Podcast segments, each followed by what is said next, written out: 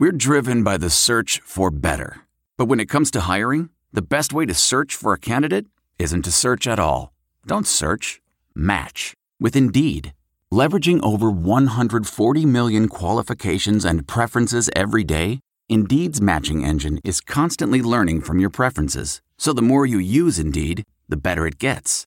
And listeners of this show will get a $75 sponsored job credit to get your jobs more visibility at Indeed.com slash match.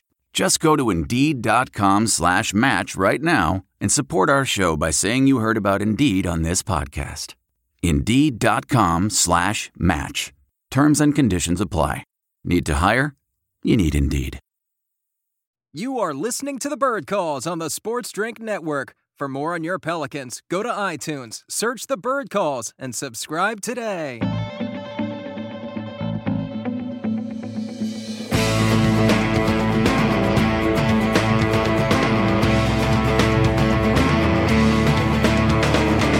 Wow. Welcome back, Pels fans. It has been a minute or two since last we did this.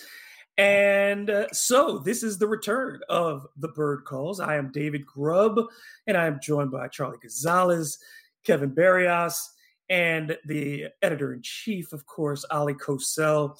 We've been brought out of our hiding due to uh, an article today that appeared in the uh, in NOLA.com, Times Picayune, however you receive your New Orleans news, written by Christian Clark, who is the beat writer for NOLA.com. And it covers the stormy two and a half tenure to this point of David Griffin.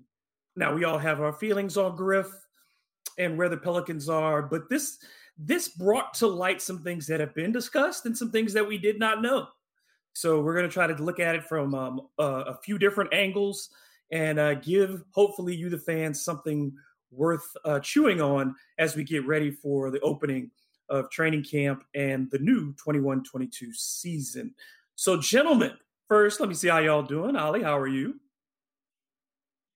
Doing well, just like I guess Kevin and you, anybody that lives in Louisiana, recently getting affected by Hurricane Ida. Things are still, you know, trying to get back to normal. Where I'm at, we've got what a pile of debris, eight feet high, 12 feet long, uh, sitting in front of the house now for three and a half weeks. Garbage picked up once, just a trash can. And I've got some damage inside of my house, and we still haven't had the insurance adjuster go by. So, yeah, still waiting for, you know, just life to come back to normal, basically. kev how are you doing my man That was me uh, dusting the cobwebs off of the microphone here. It's been so long. Uh, but yeah, I'm doing okay. Um, you know, like Ollie adjusting back to everything. Uh, I was in the process of moving this month anyway, so it's kind of like been slightly helpful in that sense with dealing with the hurricane because just moving everything out. Even my power took so long to come back on. They finally picked up my trash like two days ago. Um, and then just trying to, you know, work is still like easing back in. I've only worked two days so far since the hurricane, so I'm like a little stressed about that, but um, it's coming back around. I think starting about next week, um, and then just easing back into life and getting adjusted to a new spot, and you know, but that's done that many times before, so it's no big deal. Just uh, roll with it, right? Yeah, guess that's all we can do. Charlie, you are an infrequent visitor to our hive here, um, but glad to have you among us. How are you doing? Uh, start of a new school year for you, of course, under the most fun circumstances imaginable. Oh, I'm great. Yeah, this is wonderful. Uh, this is a, a lovely reprieve. The the stupidity and, and rambunctiousness of today on Twitter uh, helped distract me from the stupidity and rambunctiousness from my everyday life uh, teaching middle schoolers. so it was uh, it was a nice reprieve. Um, you know, getting a little glimpse at the inner workings of the musical stylings of one David Griffin and, and all the different variables involved. Uh, so uh, I'm as good as I can be. Well, this is it's it's both kind of comedic and tragic, um, in a sense, when we talk about where the Pelicans are two and a half years into David Griffin's uh, um, era as uh, vice president of basketball operations. So, from the basketball standpoint, from what uh, Christian had in his article, Ali, I'm going to start with you since you and I do the most on just the covering of the games themselves. The basketball part of this is here we are entering year three, a team that has won 61 games total over the last two seasons, failed to qualify for the play-in tournament in either year. Um, you can say has had three consecutive disappointing off seasons um, as far as putting rosters together going into them. Some successes, um, and you and even with the draft, you'd say I'm not. You, I would I would think most people's evaluation of, of Griffin as a drafter since he's been to the Pelicans is you're not mad with anybody's taken, but you're you're not also there are also things that feels like there are opportunities missed. Um, on the basketball side, first and foremost, what is your feeling entering this third year of David Griffin? Hmm. I could talk for probably a couple hours on this alone, but um, I think Christian, you know, surmised it really well with just one paragraph where he talked about, you know, it's almost two and a half years where he's had this job, and so far it's been nothing but turmoil. You already mentioned the losing record. We're going to be on coach number three, um, and now we're learning that the head of basketball operations, the guy who's in charge with you know, bringing a championship to the city like he supposedly did in Cleveland, doesn't talk or communicate with our star player now for, you know, what, close to a year, right? Um, and that just doesn't sit well with you because there's nothing you can point to that gives you hope when it comes to him, uh, you know, personally, right? On what he's done himself to elevate the Pelicans, to put them on a doorstep of some success that we can be hopeful about personally, before all this unraveled uh, today, even though we had heard some rumors on and off, but for the most part, I was happy with the offseason that they didn't make like a big mistake, that they didn't bring, you know, back, got rid of, you know, what they needed to do basically. And I like kind of the roster, even though it's underwhelming on paper. I feel more hope about it than the last two years. And David, we've talked about this a lot. We have not liked the rosters that they have entered the seasons with in the prior two years. So, like I said, I was more hopeful. But now I honestly don't know what to think, and and that's probably the worst part about this. I still want to be hopeful about the uh, the team's chances, their standings, certain players, but it's kind of hard when all this has now come to light, right? You know, days before media day. And the biggest thing we've always talked about, even going back to next year, this team's really only go go as far as Brandon Ingram and Zion Williamson take them. And right now, you have to question, right? How dedicated is Zion? And I know we'll get into that more. I know Charlie and I, we've been kind of talking about in the DM channels um, about how old he is, right? He's just 21 year old. So you can't really put too much expectations on the kid. But then again, you know, you have to grow up fast in the NBA. And now he's entering his third year. So, like I said, I've just, it's been such a whirlwind of emotions. Um, today, I've been th- going back and forth on what to even write on the topic. So, yeah, I, I'm, I'm still not sure. But either way, for, as far as David Griffin's concerned, you can't point to too enough, enough positives to where you feel comfortable with him going forward. Kevin, you and I have pretty much been on the same page from day one when it comes to Griffin. Um, I don't think either one of us liked the hire the, in the first place, um, and we didn't like his track record. I thought that under when you when you really look put it under a microscope, excuse me, whether it's Phoenix or in Cleveland, you don't see a lot of success that you could directly um, attribute to David Griffin. Um, he was part of things that happened to be successful at the time. And no one has been gifted, no one, maybe in the history of the NBA, to start a run with a team, been gifted the tools that he was gifted a number one pick, the trade asset of Anthony Davis, the trade asset of Jrue Holiday, a cap that was manageable, young talent in Brandon Ingram and Lonzo Ball and Dr- Josh Hart, lottery picks galore, all those things the choice to do whatever you want, money given to you by ownership, where they basically said, here's the checkbook, do what you want to do, which they had not done in the previous half decade of their ownership, hadn't touched the team. You got everything that you wanted, and yet this team is essentially no better off than it was when Anthony Davis wore his That's All uh, Folks shirt. Yeah, I don't, I don't really know what to add to that, but yeah, um, you know, I've always been out on Griffin, was not interested in hiring. I was like, okay, because I got my guy was Trajan Langdon and we got him as well. And I was like, fine, um, whatever.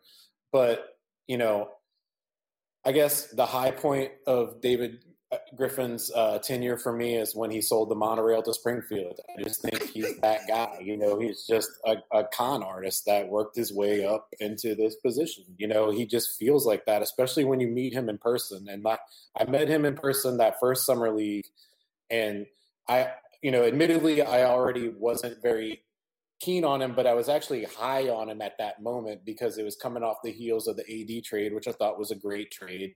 I thought the draft was solid. Um, you know, I, I wasn't that high on the Jaxson Hayes pick, but I didn't mind it because you balanced it out with a guy like Nickeil Alexander Walker, who I loved in the draft, who was seemed like he was more ready to contribute now. And you had three picks, you can take a risk on a project like Jaxson Hayes. And, you know, the jury's still out on him. He's shown moments that he can be great. He's shown moments that he can be a disaster. We don't he's gonna be yet really, but um, we'll see. Um, but that's a lot of the. That's basically what the entire David Griffin tenure is. You see like this good, and then you see this complete disaster, a train wreck at the same time. They're just trying to balance each other out, and it just depends on what side of um, the fence you were with the hiring of him is basically where you fall. I feel like a lot of people feel like you can't criticize him. They they get very protective of him, and I just don't understand why. It's even like Ali said. Like I'm looking at the roster now, and it's a, I think it's a fine roster. Like I'm kind of happy with it, but the way we got to it, you know, that old cliche of uh, chess not checkers.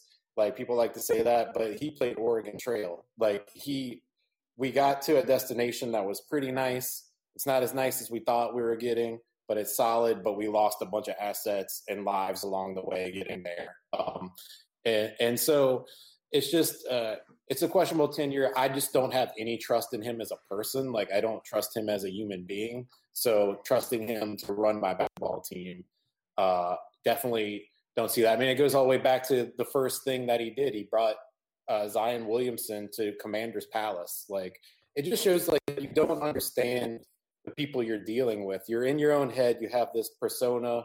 You have no empathy. You have no you, you can't see outside of yourself. Do you think that that's? I mean, any of us would that be the place you brought Zion Williamson to? Not not with his little brother, especially too. Because like I'm not bringing I mean, a kid a to Commanders.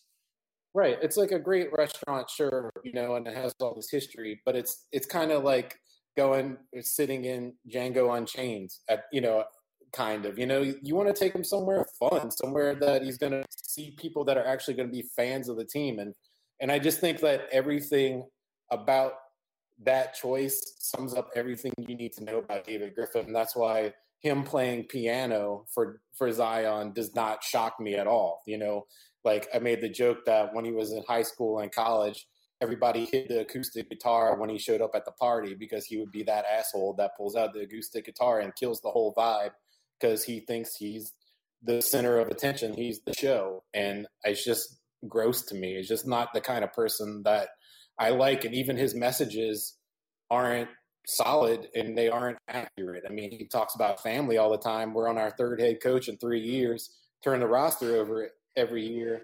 How is that a family environment? You know, when you're constantly breaking up. Um, I have no confidence in him. I think that the team itself is constructed okay, and I don't know how much um, credit to give him for that. I don't know how much credit to give Trajan for that, or you know Swin and all these people involved in these decisions. Uh, Ramon Sessions is still involved, right? He's still here um, doing stuff. So I mean, he assembled a nice team. Uh, everything is just like window dressing with him. There's just no substance behind it. I feel like, and um, as every positive is still filled with all this like weird negativity, and it's just you know, I mean, obviously, if I was in charge, I would boot him out of out of here very fast. You know, I just, you, I mean, just the problem of him not having a relationship with the star player to me, uh, amongst all the other things, I think, you know, like I said with Dell Demps, like I think Dell Demps was better than a lot of people think he is. He was in a weird situation. Um, he had a lot of obstacles to overcome.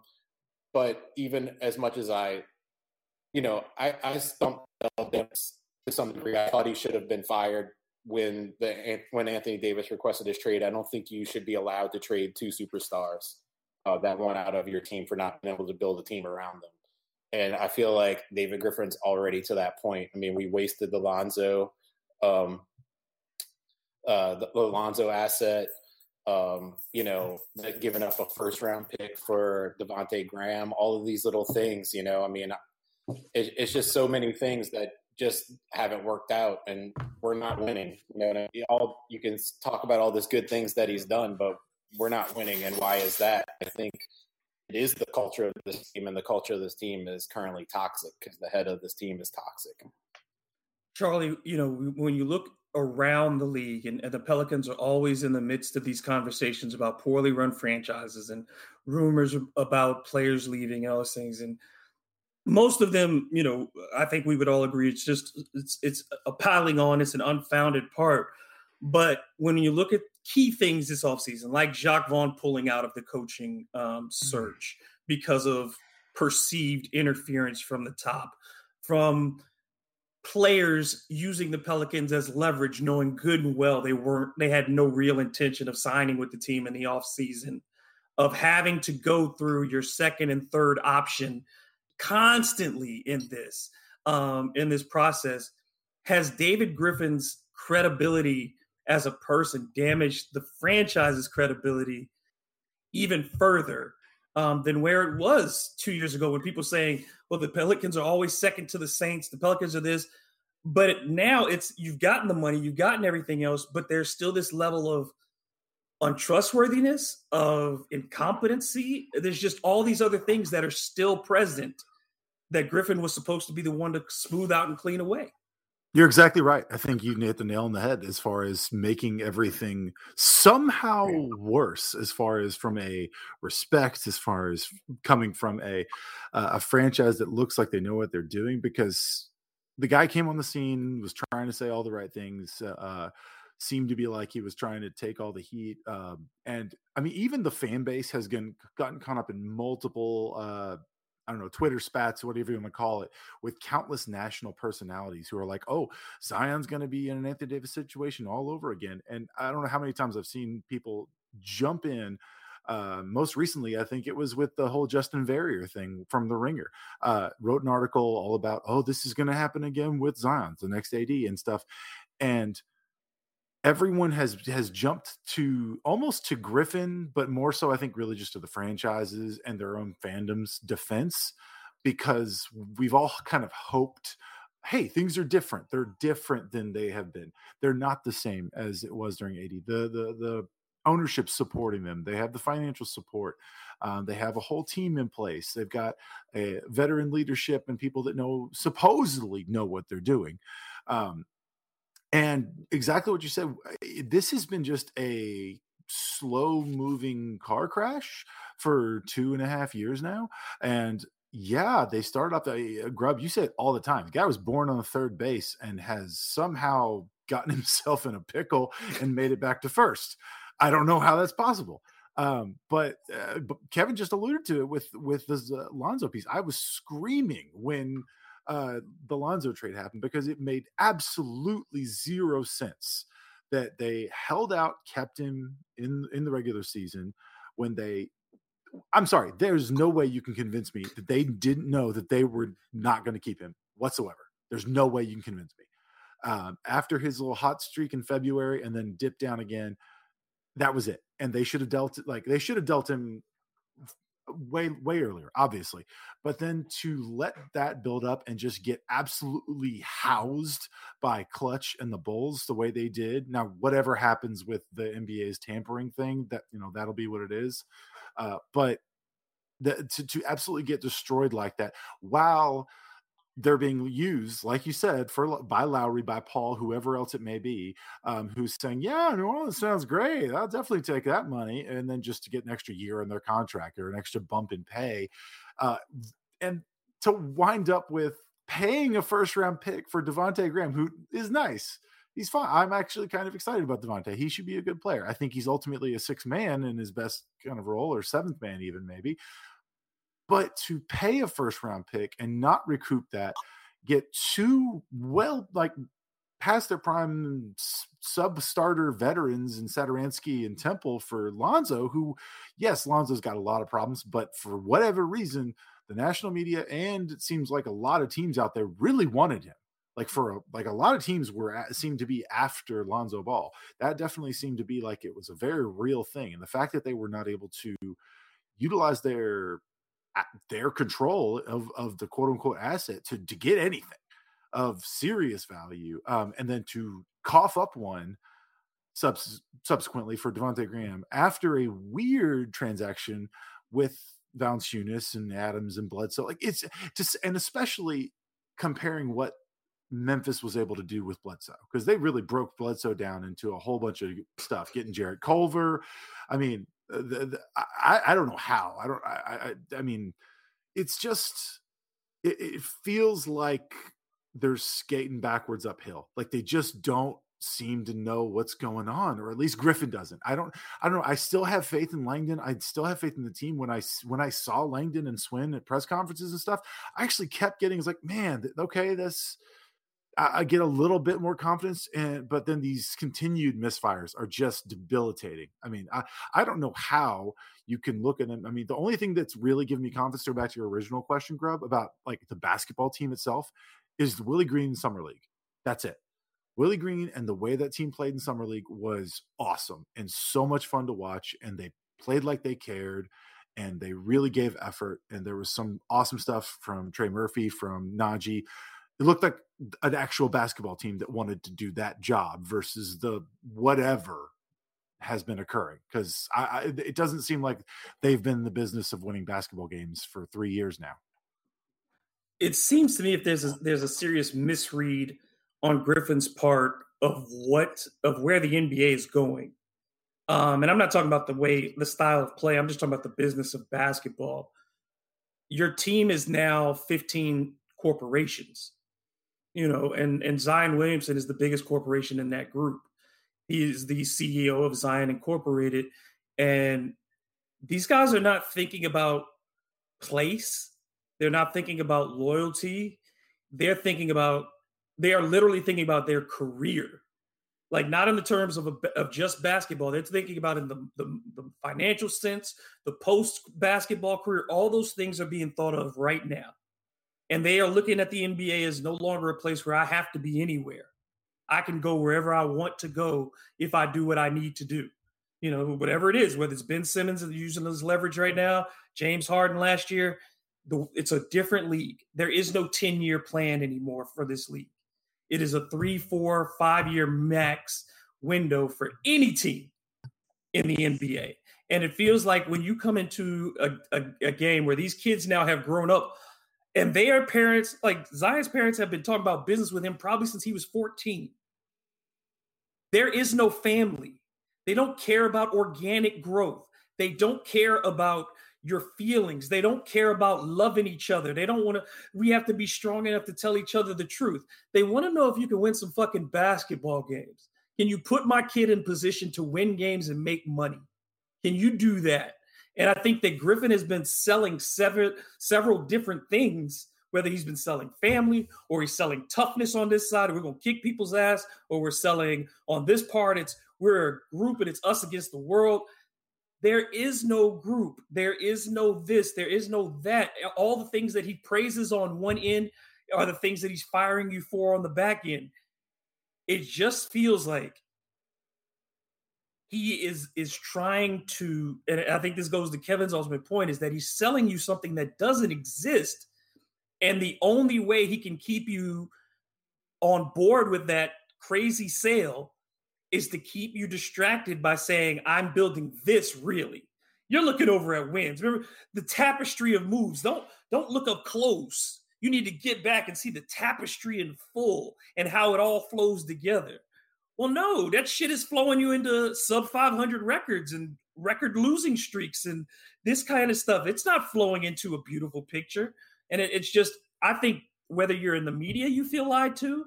If you play for that team, you have to feel lied to.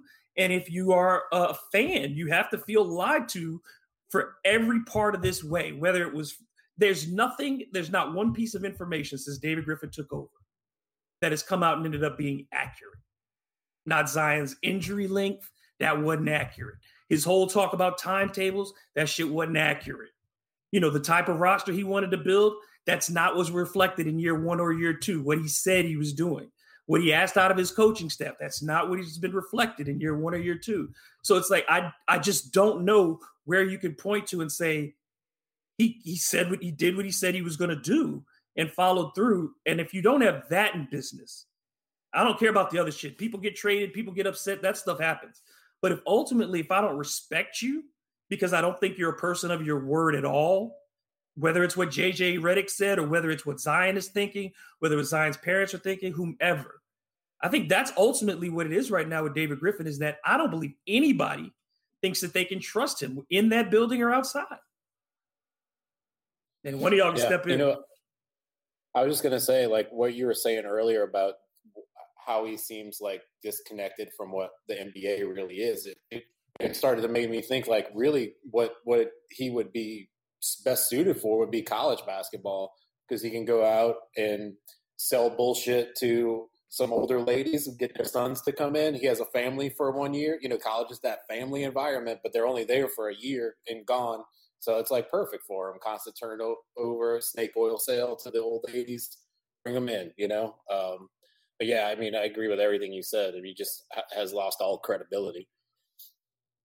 It's nothing. It's all empty. I mean, I, I remember when the Van Gundy, the post Van Gundy firing press conference happened. Like this, I mean, I gave. I'll be honest. I gave Griff a lot of rope. I really tried. I did. I'll be perfectly honest. I admit, like a lot of the time, I was trying to like rationalize, like, okay, maybe he's trying to do something like this. Like maybe this is what's his aim is. But as soon as he gave that press conference after Van Gundy, uh, I was like, okay, Emperor has no clothes. This guy's entirely just fraudulent. He's been just saying this crap the whole time, and there has no like Kevin's exactly right. There's no credibility. There's no authenticity there.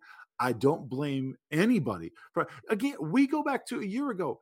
That job should have been absolutely the number one. Like Tyronn Lue, great. I'm sure that the Clippers job was appealing. It's in LA. You know, they were going to get, they got Kawhi and everything like that. That, this, this job should have been the number one, in my opinion, by far. Like, not even close with Zion, Ingram, when everyone they had coming in.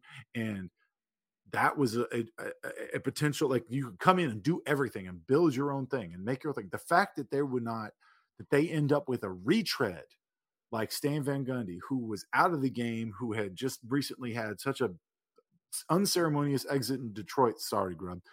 And it was telling is all i mean that that alone like i mean again i tried I, I, be i mean honest i talked myself into it. I was like stan van gundy he's got great defenses and that maybe that's what this team needs some tough love. Zion and brandon ingram have talked about how they like it old school. Maybe this will work. Maybe it's outside the box. But no, like he just has whiffed on every hire as, after Trajan and Swin and that and Aaron Nelson and that first initial crop. It's been like, okay, no, none of the first the people you talk to want to take your money, and if none of the people want to take your money, that means you're clearly not doing the uh, you're not authentic as from a business standpoint, because the players you have most of them you're drafting or trading for. So it, they don't really have a choice in whether or not they can take your money. And the people that you're going after, except for the very first crop that you had who are still riding with you, that no one wants to be the first person on the boat. I mean, it's just it's very it's very obvious. Now, Willie seems again seem good right now. I hope it's great. I really do. But even him, Jacque Vaughn pulling out, and I mean, even Jacque Vaughn was a weird idea off the top, at least in my opinion. I never understood going after Jacque initially, but it just doesn't seem like he's someone that people want to be in business with right now. And if that's the case, he doesn't really is not the one that you want at the head of any franchise, much less this one. Ali, one of the things that you and I have talked about on more than one occasion is that we can go all the way back to when Griff made his first comments about how he didn't enjoy being in Cleveland at the end because he didn't feel like it was something sustainable. He didn't like how it was built and it wasn't fun. And, you know, he took the backlash from that. That's the first week on the job. Like just going back to that, and thinking about that, you made a PR disaster your first week on the job. Um, but even then, up till now, I've not seen a single former player, former colleague, former, I haven't seen an agent, I haven't seen anyone step up and say, why are people bashing Griff? Why, why would anybody bash Griff? Don't you know his record? I cannot believe that with the number of executives in this league, we've seen people fight for Billy King. We've seen people fight for, you know, people fought for um, Rob Pelinka when he was at the bottom, when, when him and Magic Johnson were going at it. There were still people defending Rob Pelinka. There's no one. And that to me is very telling that they're not from Phoenix, not from Cleveland, not uh, any former person that's been associated with him has come out in his defense. And I, I, it reminds me very much of what happened when Mark Jackson got the axe in, in Golden State. None of the players had anything positive to say after that. None of them said, this ain't right. We're mad because Mark got fired. We, we nobody did that. They still haven't done it. So I think it, it's just it's odd to me when you don't have if you're so gifted and you're so talented and so respected that nobody is willing to come to your defense. Yeah, well, granted, we're in New Orleans. So I think we probably got to give this at least a week before all national media catches up, right? I mean, the article is published on NOLA.com. So I'm going to give the rest of, like I said, the nation about a week to get to it and read it. But uh, yeah, ah, in Christian's article, for instance, I think there was what one agent, right? And I think, Bartelstein I believe, wasn't it Bartelstein? Yeah, yeah, Bartelstein, and he I think represents Garrett Temple, the only um, active uh, client he's got on the Pelicans.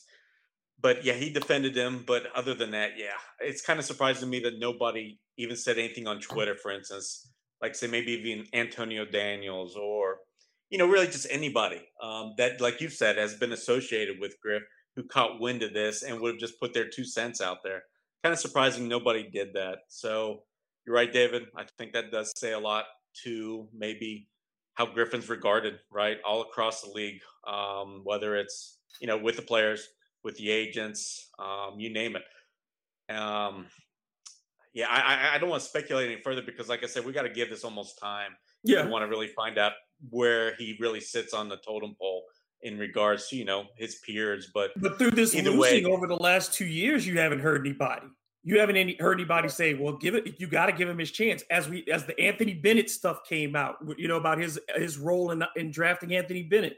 As the the the information came out about you know the the contract extensions that he gave, and he talked all about his relationship that he and Rich Paul had this great relationship, and Rich Paul just screwed him on the Chicago deal. So, and then the whole thing with Josh Hart. I mean, all these things in the article from having to hold on the Josh Hart thing because you're worried about the NBA dealing with you on ta- on tampering with the with, with, Lonzo, but you shouldn't have been in that position anyway because you shouldn't have been giving up that deal in a 10 minute, one minute into uh, the free agent period. All of these things are his. Like that's that's such the frustrating part is like every one of these mistakes that people go back and say well at least he's correcting them but they're his mistakes he's knocking the milk over in the first place so it has right. to be cleaned up and it's and in ways big and small it all comes back to griffin and it's you know whether it's the deals or whether we're talking about handing out the books or whether we're talking about playing the piano for zion i mean all these things and they're funny but it's also sad because where would you ever think that it's a good idea to take your franchise player and say, hey, watch me play the piano for a minute and maybe we'll smooth Anybody. out whatever's going on. I mean, you can just open the book on Piano Gate and, like, I mean, you can go for an hour on this stupid piano. Like, it's the dumbest thing. I, I, I, I, really, I'm almost at a loss of words. I don't even know what to say. The piano is is unspeakably stupid. Yeah, I mean, that the thing that's fucked up about this whole thing is like I'm a guy who I don't even really care about winning. I just like enjoy like because I don't take it very seriously. Like I'm m- more concerned about politics and things like and music and things like that. Basketball is just entertainment for me. Um, so I don't necessarily care about winning a championship I, I just want to be able to enjoy my team. And we have what should be a fun team here, and you just can't enjoy it because there's constantly all this bullshit that goes along with it. But going back to what you were asking about the fence of Griffin, the only person I've ever really heard really stump hard for him was Raja Bell when they first started that podcast on the Ringer, but I haven't paid attention to it in a long time, so I don't know if he's said anything else about it. But it'll be interesting to see after this, like Ali says, makes its way um, to the rest of the nation if he has something to say about it. But um, yeah, like I don't know. He's just, yeah. I'll just leave it at that. He's just. He's the bus driver. He will throw you under the bus. He's already shown that he will throw a player. He'll throw a coach under the bus. Well, David, you bring up a good point. That's what I wanted to talk about. David, I don't care if your GM tries to put on a persona of your team, right? You're trying to at least, you know, you have to sell every team in this league and any really professional sports league. Some jobs are harder to sell than others. But I think that kind of goes along with the job. But that said, while Griffin was doing all that, it really troubled me. And we kind of knew this at the time how Alvin Gentry didn't like Griffin and his people walking through the practices. We saw Alvin getting miffed, right? You remember that first season after the losing streak and such? Alvin was always kind of looking over his shoulder. And so for Griff to basically, okay, so you're going to have the sunny side of you, is the way I think Christian put in his article. Then you're doing all these kind of shady things, right? As well. That's what troubles me. That's kind of the biggest part for me. And then also, when he, I, I think he said, according to Christian's article, he basically handed a silver platter to Alvin. He poo pooed it. Yeah. I'm sorry. No. Who was the backups to Zion and Derrick Favors when those guys went down? You, and, I mean, there was other things I can point to. So I, that's where I my mean, biggest issue that, comes with Griffin. It's not so much his personality or maybe even playing the piano. For God knows, maybe Zion likes the piano. Maybe there's a certain song he's trying to impress him with. We don't know the details, but I really could care less about that. But I do care like I said, about that two sidedness of Griff. So that stuff matters. And I feel like that's why so many people opened up to Christian because they see that. They see what we've kind of speculated and heard through the grapevine, but they actually have been, you know, in the building with him. So if it bothers them enough to come out and even though spoke with anonymity to Christian, the fact that they said all these things says a lot. And so that's where I'm really troubled by Griffin's presence. Yeah, being called Griff Kraus, and then the whole that that comment of I gave Alvin the test, the answers to the test, and he still failed is such horrendous bullshit. Because again, love or hate Alvin Gentry, we were around and we saw it every day that Alvin did not have control of that situation. And Al, and I, I'm not going to name again people unless people give me permission to. I'm not going to name their names. But and I've talked to Alan. We've talked about this too. Coaches who tell you that Alvin basically was saying, This is not the dude I worked with in Phoenix. This is not that guy. And that Alvin was fully prepared, A, to leave at the end of the, the, the previous season, which he told us, uh, like, he shook hand and said, See ya. He said, I'm gone. I know I'm out. I'll take my check. I'm cool. I've been fired before. No big whoop. Mm-hmm. So Griff asked him to stay. Griff asked him to stay. And then on top of that, you give him that roster. You let that team go through what it went through. You had the job hanging over him. Like I said, everyone knew it was an open secret that Alvin was getting fired after the bubble. So why did you even send him down there in the first place? It made no sense. It's all these things. They feel just so duplicitous. And that's the part of it. Like when people got mad at JJ, look, you can be mad about JJ saying, I want this specific destination. But that man told him he was going to do it for him he told him after JJ said, "I don't even want to come in. I'm I'm ready to go. I don't want to play as soon basketball." As Jrue left, JJ wanted out. Right. That's the problem. If a guy says, "I don't want to play at all," and he's willing to walk away, but you convince him to come back so you can fuck him over by telling him, "I'm not going to do what you asked me to do," that's where I'd have the problem with it. JJ could have handled his part of it better the way he talked about it. But ultimately, this stuff comes back. These problems all come back to Griffin and whether or not he communicates honestly and upfront with people because it seems that a he doesn't communicate with his own people well but that other people around the league every time there's a trade they feel like they can get over on the pelicans. So clearly the rest of the re- league is reading his tea leaves better than he is because they the pelicans lost the bledsoe deal. Um, you know, uh, the Jrue Holiday, they lost that deal. We could say that they lost the Lonzo deal, that they lost the, the Devonte Graham deal, they lost the Adams deal. All these things are, even if you got something that you could use, the Pelicans ended up with lesser in the deal. And I think that that's, I think around the league, this is a, a real problem for this franchise that there's cre- no credibility. And I think people are looking at this thing as a carcass that they can pick off of. The other thing we haven't even mentioned too is one of the first things he said was that Jrue Holiday was going to be an MVP candidate, and we all knew that that was ridiculous at the time. And Jrue Holiday is a, a fantastic player, an amazing player. He is not the kind of player that's going to get an MVP, and to put that sort of pressure on a guy who struggles under pressure, not only that, but to put it on a coach and a team that's just coming together with all new pieces it's just ridiculous. And uh, you know, it's just him selling something that he can't deliver again. You know, and it's just uh, from day one, that's all he's been doing. I don't think we have like I don't think he really has a real like is there a real victory per se? I mean, like I mean I guess I mean the, the newest stuff, the the Murphy thing and and, and then like whatever, maybe it'll be good. But like ultimately, like Grubb's right. Like Dave lost pretty much. I mean, I, I could say you could say the Dan, Anthony Davis deal is like a even break even based on what they were trying to get, or based on what they had available to them and what. But that's only were. because they want that. That only works because the Lakers lucked up in the lottery the same way the Pelicans did. Mm-hmm. If the Lakers don't luck up in the lottery, who are the Pelicans making that deal with? Yeah. And and then that's it. Also, and then like I mean, that deal was the high point, I'd say. It was. But it, it was also like pre med like it was that's what it was. That's what it was always going to be, no matter who was in charge, because the Lakers needed to get him there. And so you could get all that and from Rich them, Paul no matter who. yeah, Rich Paul made it. Yeah, exactly right. Just like he did the Lonzo exactly. deal. So I mean, well, like the yeah. easiest way to grade Griff, honestly, is you just look at the totality of moves. And David mentioned it.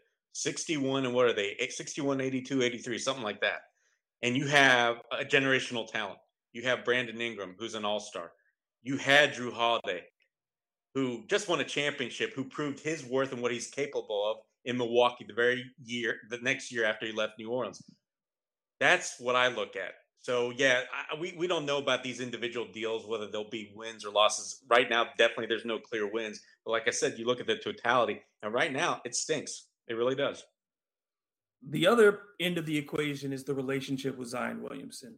And I am not as worried about Zion's communication with the organization in the offseason. I mean, we've seen superstars that don't really talk to their organizations in the offseason. My thing is, and I, and I think David Fisher has done a great job of talking about this consistently, is what does Zion ultimately want to do?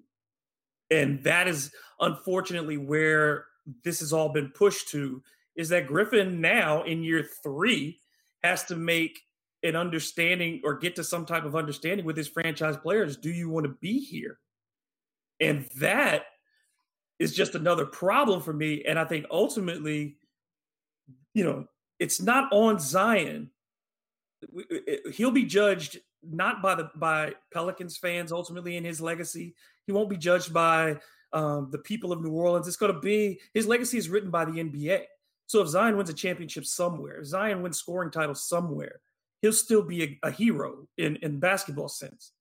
The onus is on the Pelicans and not having a good relationship with your franchise player, even if it's eh, you know, and you don't have to be best friends. They're a bit you can have a push pull relationship, but it doesn't seem that there's respect there.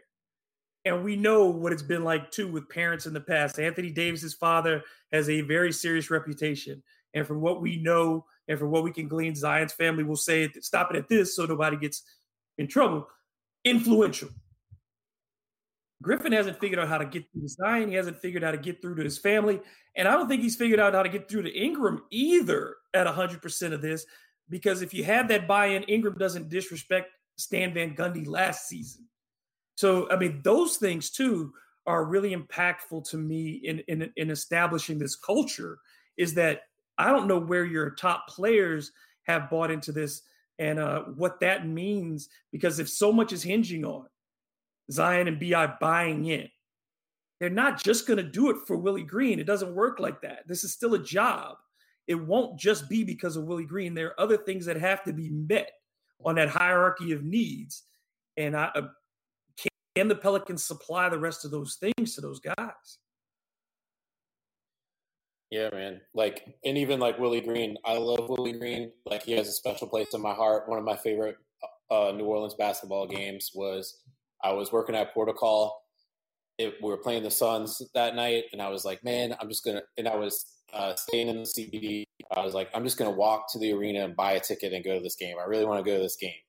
So I get there. I'm at will call window, and this woman walks up to me and she's like, "You about to buy a ticket?" And I was like, "Yeah." She's like, "My friend and I have an extra ticket because my boyfriend didn't want to come. It's yours if you want it." And I was like, really? And I was like, you want some money? They were like, no, it's all good. Just come on. We just got the sticker we want to get rid of. And it was, it was uh, lower bowl sitting there. Willie Green. Well, when we get there at first, there's this note on the on one of the seats that says "Come to some area or whatever you won this prize or whatever." So the late the two ladies disappear. I'm just sitting there watching shoot around. They come back and they're like, "Hey, we all got a free voucher for a free jersey and two tickets to for each seat to the net to the Utah Jazz game, which I think was the last game of the year that year, or was like one of the last games. And so I got, they were like, here you go. I was like, no, give them to your, no, you have them. So for free, I got a ticket to that game, two tickets to the Jazz game, and a free jersey, which I got a Trevor Ariza jersey. It's the only basketball jersey I've ever owned.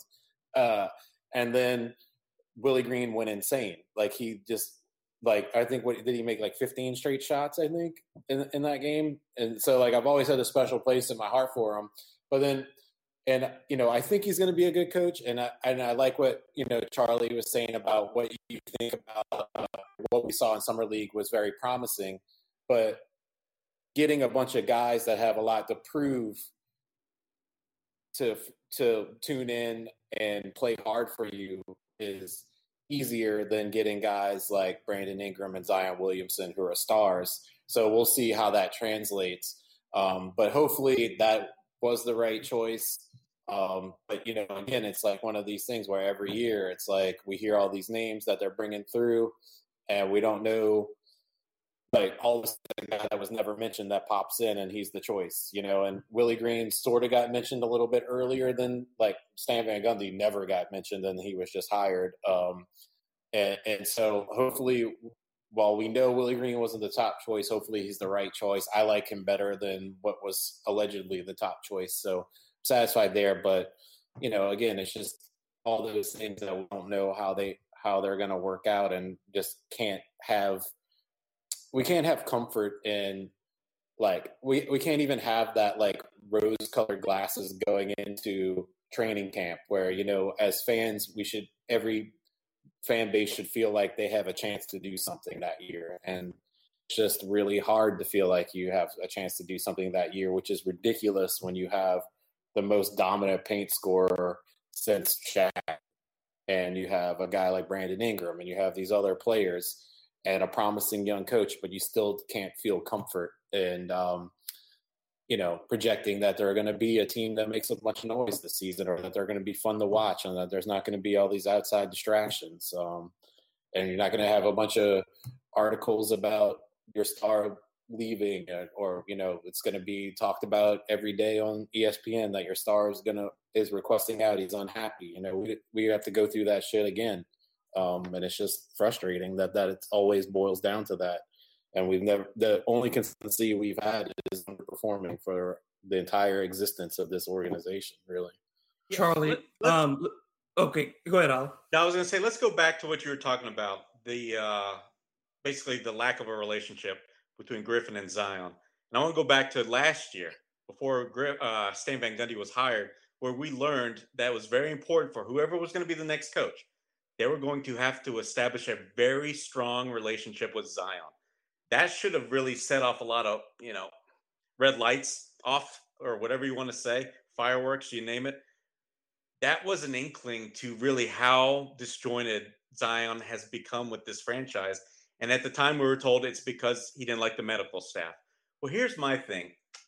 Nobody likes to play in those short minute bursts but i want to know why was zion and still sounds like still holds a grudge about this why was he why is he so upset did the Pelicans not sit down, the Griff and the medical staff not sit down, go through, well, here's your weight. This is what your knee can handle. We've done some tests. this is what we feel like is the best for your knees. And if you have his parents who seem like they want to do well by Zion, right? In the room present for that conversation, then you would think you would avoid this type of disdain that seems to always now be a talking point. So it goes back right to the start, is what I'm getting at. Griffin didn't get off on the strongest, or I should say, on, probably on the worst possible. He started know. with bullshit. I'm sorry, but the, the, his first quote that he came to with uh, out the gate uh, with once they got the number one pick the first thing that he said publicly that he said to zion was if you choose us we'll choose you it's like he led with that amazingly like saccharine bullshit. Like that is what that is. That in no way is that's not real.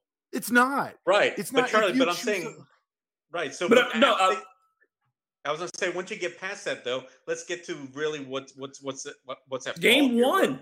Let's talk about game one of, of, of what should have been the game one of Zion's career against Toronto.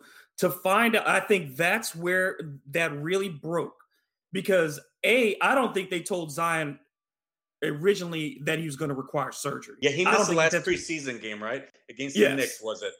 Yeah, and he, I don't think he was told he was going to have surgery at that point. Right, right. Because we were because Alvin didn't know he was going to have right. surgery at that point.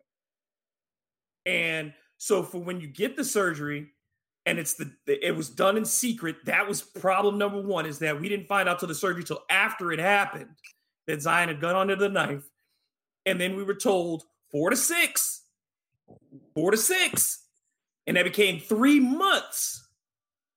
And that thing that you never could get updates, and I'm and I I think that entire thing was a conflict between Zion and his people and and um and uh Alvin and the team and Griff and and the trainers and those three groups.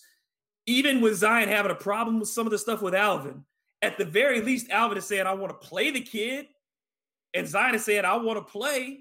And you're telling him he can't play. And all of that, fans didn't understand why he couldn't play. They never gave you a real explanation of why he couldn't play. They they and even when he went home, and you could say that it was at his parents' request during the bubble that they went home and didn't say that he was hurt. You don't owe anybody that. You owe your franchise to be honest with your franchise and to your ticket holders and those people. And you can say Zion's hurt because we saw it on the court that he didn't look right in those games. So either he it was we thought it was just because he was overweight, but we also were speculating that he was injured as well because there was no burst, there was no end to end switch. He could not switch into ends quickly at all. So I think it's just been Griffin not telling people things, and I think it goes both ways. He's not telling Zion the truth every time he's not giving him the answers that Zion is asking for. That's what I'm coming he's giving him why, the, weren't, the why was they ever on the same he page? wants to hear. From the start, why weren't people on the same page? That's what I want to know. This doesn't seem complex to me, right? It's Zion the same with the meniscus yeah. tear. Okay, and then so he's heavier coming back, or maybe they really didn't like the way he was jumping. We don't know exactly which truths hold more water. But either way, I just don't understand how you don't sit down with Zion, his family, and everybody's on the same page, and therefore at least you move on from that together. They never did. And then the whole bubble thing, as you're just now mentioning, that even blew up more. And now you have, honestly, I don't know if I'm Zion and his family, if you could ever trust Griffin again. That's what I'm trying to lead to now. And what do you guys think about that? Because when is Griffin going? Griffin has never allowed Zion to speak for himself. When he was exactly hurt, he didn't let us speak to Zion and say, Zion, how do you feel? We never got that opportunity. And I think that damaged him too. I think that because you saw the frustration when we would be at games before the pandemic started, and we'd be at games, Zion would be there, and he wanted to be on the floor, man. He wanted to be on the floor so bad. And you could see that he wanted to say it. You could see that he wanted to say it, but when he, after the game, then he would go back into the I'm just happy to be here. I'm here to do what everybody wants me to do. And I think swallowing that for two years of saying I'm doing what everybody else wants me to do. I think he's getting to be 21. You start to get to that age and you start saying, man, I, I don't have to do what everybody is telling me to do here. I want to play. It's my career. Let me go out there and do what I want to do. And I, I think at some point you do have to give him some autonomy over his career and allow him to do it. You are he's a human being. He's a human being. He's not just an asset. He's a he's a human being. And his emotional state was definitely tied to his ability to get onto the basketball court that first year. And you took that away from him, and no one knows why. That's that's a big problem, is that lack of transparency there. I was also going to say too, like going back to what you were just saying about how he wouldn't let you talk to Zion. I think one of the biggest things that for me paints a picture of a fraud is that he has limited access to all these media outlets into being able to cover the team. He's making it extremely difficult for you guys to get information from coaches, from players. Um, you know, he's limited the amount of tickets that you guys get to games. He's a limited amount of access you get to games, how you can talk to people, who you can talk to. All of those things are like super controlled by him. And, you know, that that way you can't chip away at, at the facade that he's built, you know, um, it makes it harder and it makes it harder to know who's doing what. So um, accountability, which he talks about all the time, we don't really know who to put accountability on because we have no picture of, well, this was a trading decision. This was, you know, Swin came up with this idea. Ramon came up with this idea. I I posed this. The coach posed this. You know, and training staff posed this. We don't know because no one is allowed to talk to anybody. And yeah, that that cutting off of the media, I think, has been a disservice for the for the for the fans as well, because he's narrowed it down to such a small group of people who do have access, and most of those are his national friends um, in the media who will be kinder to him, and or people who are paid or have partnerships with the Pelicans as an organization. So I think that that's really a big problem there. The thing too is on the financial side, how many more mistakes is Gayle going to absorb? Because um, there's one thing that Mickey Loomis don't do, and that's waste her money on the Saints side. They don't waste her no. money over there. So I don't think he's going. She's going to keep letting Griff waste her money. And I wonder too. And Charlie, I want to get your thoughts on this: the pressure that you have in counting on a first year head coach who is also very young not just a first year coach, but a very young first year coach. You're counting on a still a, a one of the youngest rosters in the NBA. Still one of the youngest rosters in the NBA. The veterans that you do have, most of them outside of Brandon Ingram are at best 15 to 18 minute players. Outside, uh, Devonte Graham, who I'm not calling him an old vet, he's only been in league three years, so he's not really old either. So your your most veteran guys, Temple, and uh, Valanciunas, who's on a, uh, at the end of his contract again. So what's his motivation? Does he want to stay in New Orleans long term? I don't know about all that. There are a lot more variables than constants when you think about this Pelicans team going into this year. And that to me, along with all the Griffin stuff, makes it really hard to get enthusiastic about the team because when you're relying on that many things to go right, all at the same time. All your young players to mature, people to care about defense, your young coach to get it right. No injuries have to occur. You have to make sure. I mean, it's just, it's really hard to think of this as more than just a middling. And that's why I keep going at 39. Um, this is a 39 to 41 win team. See, I think you're almost being optimistic, Gabe, because I really like. I, am almost at the point where I, I, could either see them like Willie Green being like the perfect fit and like it just clicks and you see all the talent and it all kind of cream rises to the crop to the top, whatever, and uh, and then they they really succeed, or this just be the final, you know, nail in the coffin uh, for for Griff, and this just being another tire fire year because of all the reasons you just said. We are counting on maturity from Nickeil Alexander Walker and growth to the point where he's consistently putting up those, those 19 points per game as a starter, something like that. Uh, you're counting on Devonte Graham coming in, actually, you know, being a better player, being a better fit, and being a starter that that is able to log those minutes and growth and maturity and consistency from BI and Zion that we've yet to see.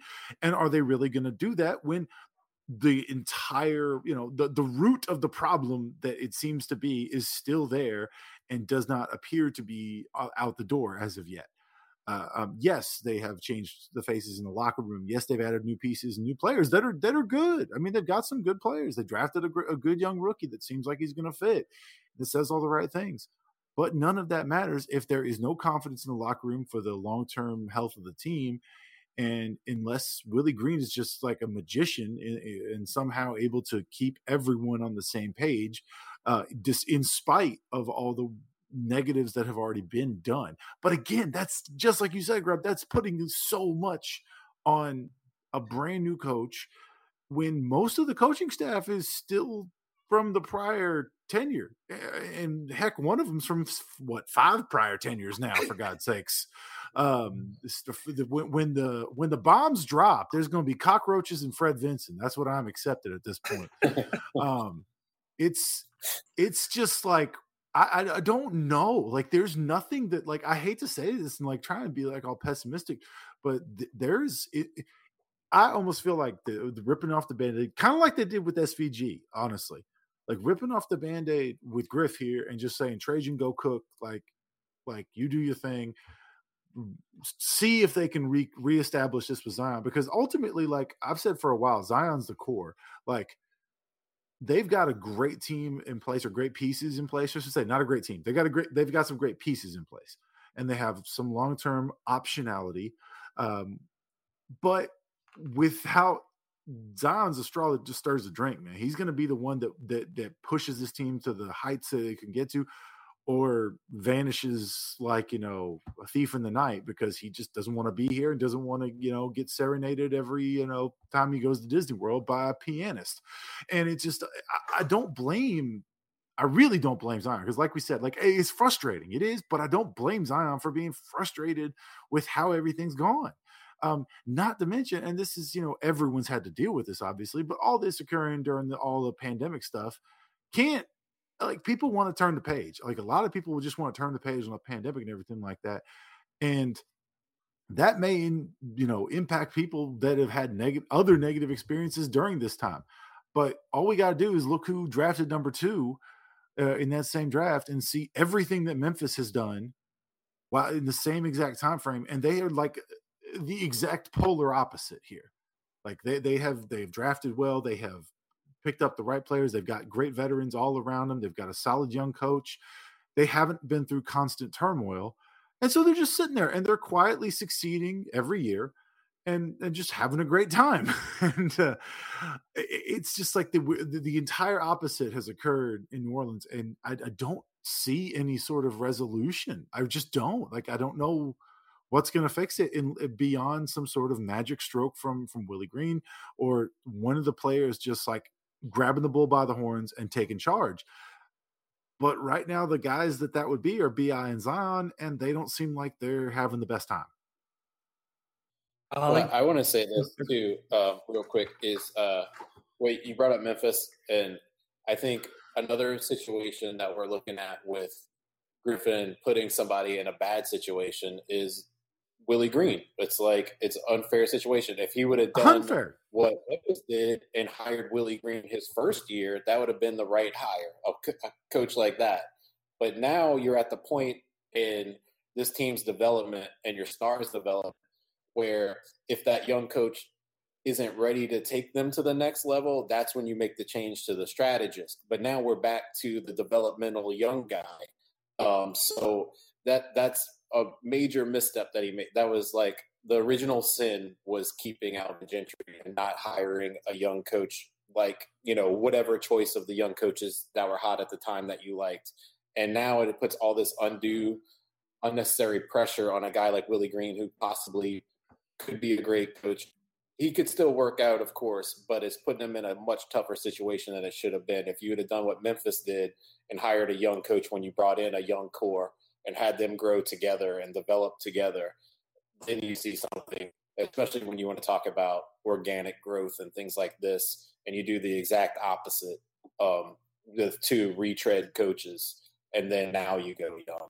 It's just uh, it's just bizarre. Yeah, Ali. I mean, when you look at it from that point, another shortened off season. Uh, Willie was hired essentially, you know, a week before the draft. Um, he he's not going to have a long training camp uh, this year either. Uh, and again, a lot of roster changeover, but for him, it's an entirely new roster because he hasn't coached any of these guys, uh, except for some of the guys at the summer league, and even that's for a very brief amount of time. it's a difficult situation for him to be put into. And then when you add the player dynamics of a Jonas Valanciunas being the last year of his contract, of Zion Williamson essentially giving the franchise a test to see if it can do the things that it needs to do to keep him, of a Brandon Ingram who feels maybe a bit neglected after last year, doesn't feel like he got the attention that he feels he's due and the respect that he feels he's due. A guy like Devonte Graham, who's now has to justify being traded for a number one pick and who's coming in is going to get all the Lonzo Ball stands comparisons no matter what on a night night basis. So that's going to be there too. And then you add into that whomever has to fill in the other guard spot, who we still don't know, and camp starts next week. We don't have no idea who the starting backcourt for this team is. That is a lot of shit to put on your plate and then to have drama with it. You nailed it. That's my biggest concern. What do all superstars in the past have always said when it's game time? Once the season starts, you put away all your personal agendas, all your different motives, um, issues that you have personally with the team, with each other. You set everything aside. And now you're asking for basically the Pelicans, they all have to do this. And they're all young, they're rudderless. There's a reason why they Pelicans front office really went hard after Kyle Lowry wish to God they could have gotten Chris Paul. I know that Willie Green probably has some. Um, you you can trust him, but you still need a guy on the court, and we don't. From everything we've learned today, it makes you even that much harder to trust that Zion could take that next step, or even Brandon Ingram for that matter, because he didn't do it last year, right? So you're now you're wondering, okay, there's all these great individual pieces, but how are they going to come together? How are they going to come together when they can't even all get together for? And I know they're voluntary workouts, but if you're truly going to put winning at the top of your priority list as a 15 man roster, and not every guy does it, what kind of tone does that set for next week when you're entering training camp? Okay, well, these seven guys were here, and uh, yeah, we can rely on them. We, we kind of know what we've got going on there. But how's Zion going to feel about that? Or whoever else didn't show up? That's the issue I have, and that's why it could easily just fail. No matter what Willie Green says, coaches, does the right thing, it won't matter because on the court, they're going to be disjointed. Why? Because they're not on the same page because of all the reasons that you've illustrated several times now. It's, you know, I'm, I'm as a basketball junkie, I can't wait for next week. I, I, I anticipate this and, and look forward to it. At the same time, you know, Ali, this is what we're almost a, I, I'm almost a decade in covering this team um, I know you're up on that too, and it's mm-hmm. and and then as far as you guys being fans, you know, it's it, it's all different sides of the same coin. It's just we're going back to 82 games of this, and and I just it's going to be a test of endurance for us as wa- just watching it. It's going to be a test of endurance, and like Kevin said, I, I the, the biggest thing you said is this is supposed to be fun, man. It's supposed to be entertainment, and it's not entertaining in a good way right now. It's entertaining in a in in a you saw somebody fall down the stairs kind of way. And it's like, you know, we're you're watching putting out fires. It's the off season and you're putting out fires. This franchise is ridiculousness. you know what I mean? Like it's Jackass constantly is, a scorpion. This is real housewives. Jackass is fun at least. So yeah, it's just drama. It's drama, and it's it's unnecessary. It's not basketball. It's no, no. And this team has enough basketball related problems that it doesn't need that extra shit. And and that's just the problem with the Pelicans. As, and that's that's the part. You know, and, and I I fully agree when people say national media needs to let out lay off the Pelicans. They don't they don't deserve this, that, and the other because they don't. They don't deserve the scrutiny that other franchise don't don't get.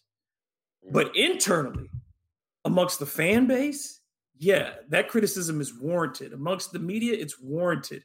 And I, I do worry for Christian in the sense that we know that there is this thing about who gets the access. And now Christian being the lead guy at NOLA.com, and we joked about it, Ali, but he might be a balcony boy um, with us because it's Griffin is known to make it that I don't want these people around my players or this person asking questions, and they'll they can control that. They have so much control over who gets to ask the questions and who doesn't. I, I hope that w- it, what Christian did to me is is not really that probative. To a lot of this stuff is just pulling back a small piece of the of the of the curtain to see what's behind there. I mean, I think most of the stuff is stuff that we would have, if you would have asked me or asked Ali in particular from being around, who would have said, yeah, yeah, either we've heard it or we've seen it. This isn't a shock. I think it's just that you the, the, the details of it now, some of the more fine details of it just make you more frustrated. And that's all this really did to me. It was just it solidified the fears that I already had. So well, I have a question about this. Do you guys think is there anyone and this goes back to one of the things that Christian mentioned in the story about like the slideshow thing. Um, and having the uh I forget the exact term, but having the the strength or whatever to have the tough conversations with everyone like that. Who is supposed to have the tough conversation with David Griffin? Like, and who is going to? Or is he even like, is he even obviously he's not practicing what he preaches? We all know that. But like, is anyone gonna is Trajan is Swin is uh, I like I don't know like is anyone gonna be able to be like dude like you are botching this entire thing like you have got to or have they already and this is like all kind of coming out after the like eh, because uh, after the svg thing i don't know about you all but i felt like we saw trajan swin for the first time like start to emerge on a media platform at least a little bit uh, at least it seems like they got some FaceTime and interviews but I just I I, I don't know who's going to give him the tough conversation unless it's Mickey Loomis or or, or Gayle, and uh, I, I don't know. I don't know how that gets corrected to the point where he is actually getting, you know, the tough conversations that he supposedly need, wants for accountability in the organization. Also, I just want to say if you uh, are looking for a copy of The Alchemist, I heard there's 15 of them at oh, Crescent City Bookshop.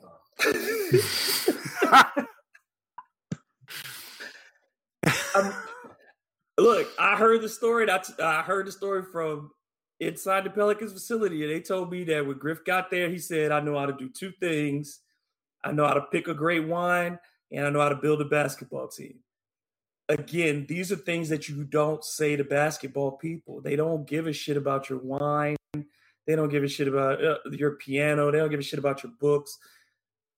Basketball people, uh, look, even Phil Jackson. Remember Phil Jackson would give out all these books to this guy. And this is at the height of the Bulls when they're winning all these Lakers when they were winning. And the players in those teams, the Jordans, the Pippens, they said, I read half the more than half the books that Phil gave me. Phil, give me a book, it goes right in the clock. Boom, I get rid of it. What the fuck did Griff think he was gonna do with some dudes he ain't won nothing with? And you're gonna hand out a book report on day one of class.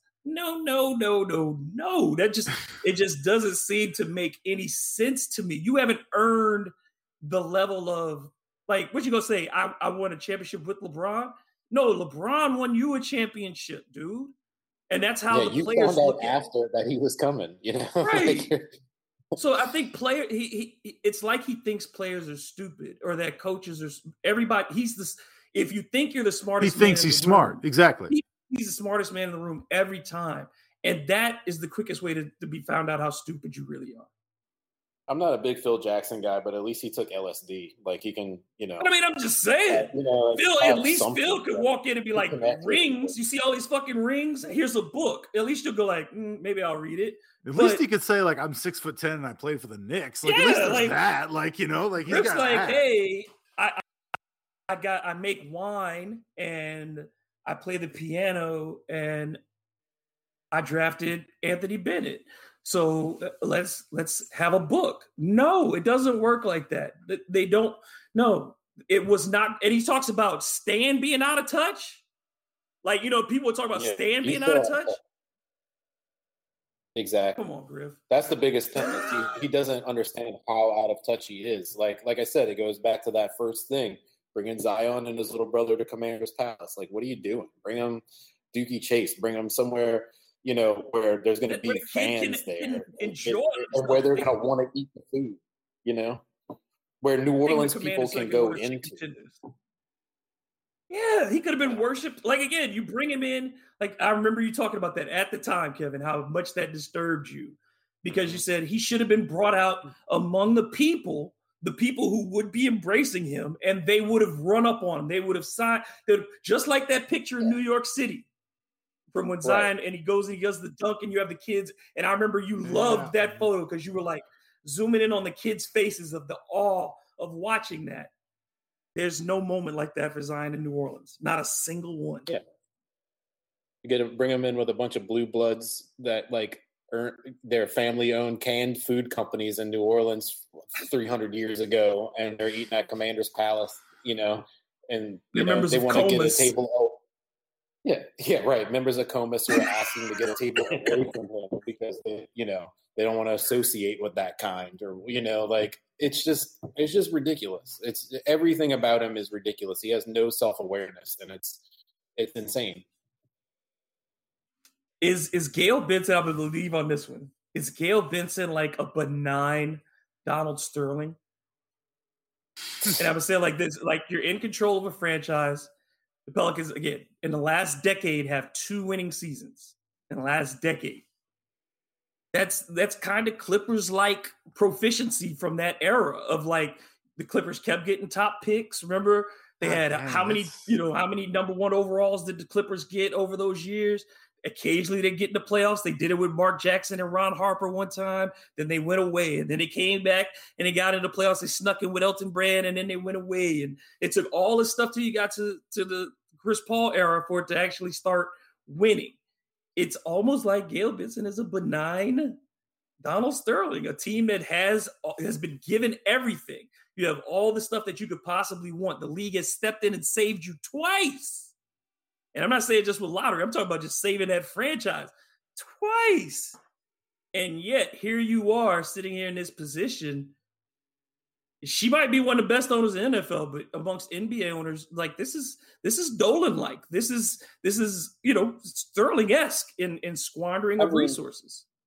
To come to her defense a little bit, I mean, she invested in the team, like which Sterling never did. Like he and she invested. That's in why I say benign. Build, That's why I say benign. And and her reign is very new to i mean she was involved obviously when her husband was around but now it's her time. I think she just got swindled by a con artist that has swindled other people before. So i'm not ready to get that book at her that she can't turn it around as an owner because i think she's willing to do what it takes for to to put a, a winning team together. Um, i just think she got she got fooled. You know, she got sold a, a, bag of gold. That was really a bag of shit. And uh, but yeah, I mean, your Clippers comparison is as a team is very appropriate. Like if you look at like one of my favorite basketball teams to watch, they weren't very good, but they were fun. Was Lamar Odom uh, Clippers era? That was a really fun team. Yeah, knuckleheads.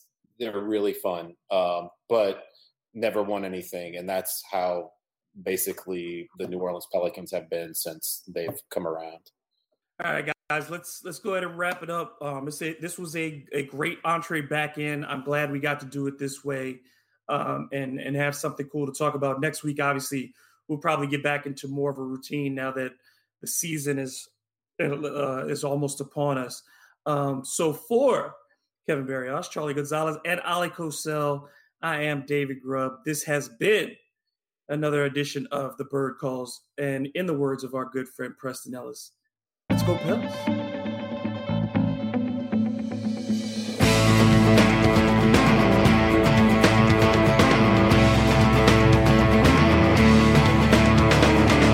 Thank you for listening to the Bird Calls on the Armchair All American Network. If you like what you're hearing, please take a moment to rate us on iTunes, retweet, share with your friends, and most importantly, subscribe today. Look around. You can find cars like these on AutoTrader, like that car riding your tail. Or if you're tailgating right now, all those cars doubling as kitchens and living rooms are on AutoTrader too. Are you working out and listening to this ad at the same time? Well, multitasking pro, cars like the ones in the gym parking lot are for sale on AutoTrader. New cars, used cars, electric cars, maybe even flying cars. Okay, no flying cars, but as soon as they get invented, they'll be on AutoTrader. Just you wait. AutoTrader.